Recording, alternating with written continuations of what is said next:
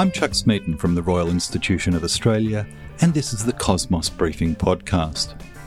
I'd like to begin by acknowledging the Kaurna people, traditional owners of the land where I speak to you from today, and pay my respects to elders past, present, and emerging. While Moderna has announced it will be making mRNA vaccines on Australian shores by 2024, there are places that could already be doing parts of the process. One such facility is based in Adelaide and run by BioCina. BioCina has the technology and the regulatory approvals to do the microbial cell culture, the first step of mRNA production process, and is currently using the technology to make other pharmaceutical products.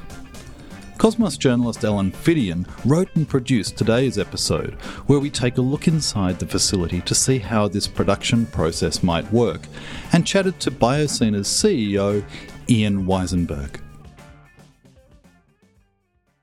If we could name one molecule that has changed the course of the COVID 19 pandemic, that molecule would be mRNA.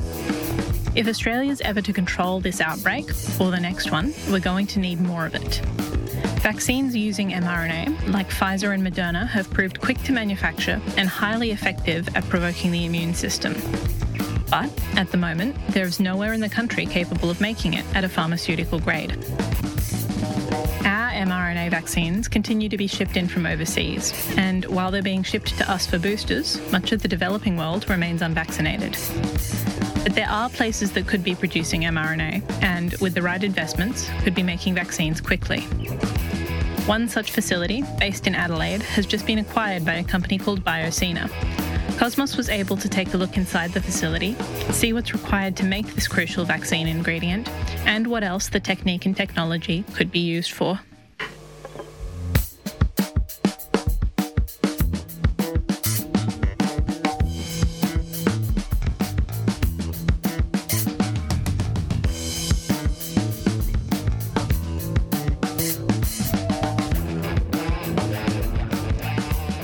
BioCina uh, are a microbial process development and manufacturing facility. It's been around for 38 plus years. Great history here in Adelaide.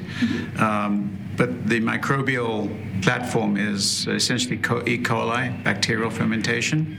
And we can make anything that is required in that particular uh, medium, which would be uh, recombinant proteins, vaccines, even mRNA, and, and the plasmids, the pDNA that go as starting material for the mRNA. In one sense, mRNA is fairly easy to make. You create the sequence that you want to make with DNA and the enzymes to turn that DNA into RNA. You make a lot of both of these and then react them together to turn it into mRNA. The best way to make a lot of this DNA is to do it in a bacterial cell. Why invent a whole new production line yourself when you can use one that's been around for hundreds of millions of years? The most commonly used bacterial cell is E. coli. This genetically modified E. coli can create plenty of DNA in circular shapes called plasmid DNA, and it can also produce the enzymes that turn it into RNA. But it's one thing to make mRNA. It's another thing entirely to make it at scale and at a standard that's considered safe to go in human bodies. This is where mRNA vaccine production around the world runs aground. BioCina is the only FDA, US FDA, TGA, EMA, and Canadian Health approved facility here in Australia. You need to have those approvals to be able to be commercially viable to provide that opportunity for your customer. There are plenty of other biotechnology facilities in Australia that have good manufacturing process approvals from the TGA and other agencies. But they don't have the technology or the skill set to do microbial culture. CSL in Melbourne, for instance, has been making AstraZeneca vaccines using mammalian cells, a completely different production pathway. BioCina has the technology to make mRNA, but they currently lack the equipment to turn that mRNA into a vaccine. They need a method of coating it to keep it stable and a bottling facility to add it to vials. These things cost tens of millions of dollars, but with them, BioCina believes they'd be able to make 200 million mRNA vaccines every few months. Around the country, we have different facilities that can do different parts of the production process, but nowhere has all of the parts required to make mRNA vaccines. And nowhere, except for BioCina, has the approvals to do the first step, making the mRNA. But even though they don't currently have the funds to turn themselves into a vaccine factory, BioCina is still making other pharmaceutical products. BioCina is a, is a contract development and manufacturing organization, which means is we provide services to customers. We don't own any IP. Mm-hmm. So we work, work with multiple customers on different programs from vaccines to therapeutics to nanobody programs. So it's, it's across a myriad of different modalities that we do operate as long as they are either recombinant protein or antibody fragment uh, and such the like. Prior to BioCina's acquisition, which was finalised last year, the Thebarton plant was run by Pfizer. It was making one pharmaceutical product, pegfilgrastim.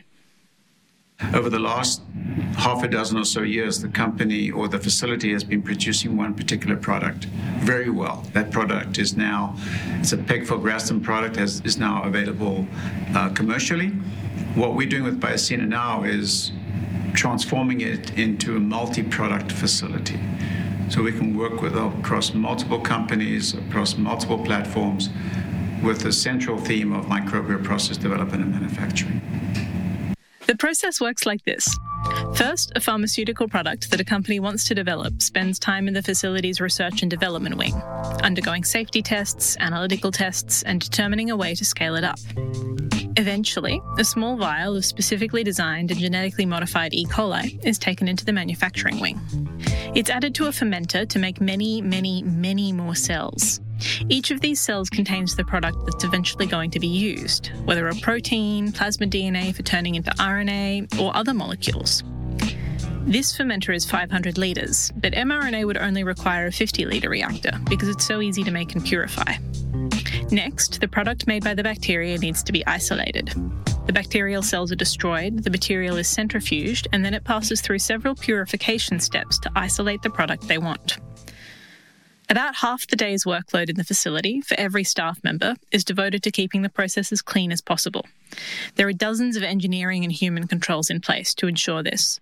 From the air, which is kept at a higher pressure than outside to prevent ingress and regularly sampled for contamination, to the freezers, which keep products at minus 80 degrees Celsius before they enter the facility, to the autoclaves, which clean every single piece of equipment before allowing it into the room. And, of course, everyone working in the area has to follow strict personal protective equipment measures and be on the alert for any potential risks. It's these measures which give regulatory agencies the confidence that a facility like this can make medicines that are safe to go in human bodies to get those approvals and to get those requirements set, you actually have to go through the process of manufacturing a product that goes through to commercial.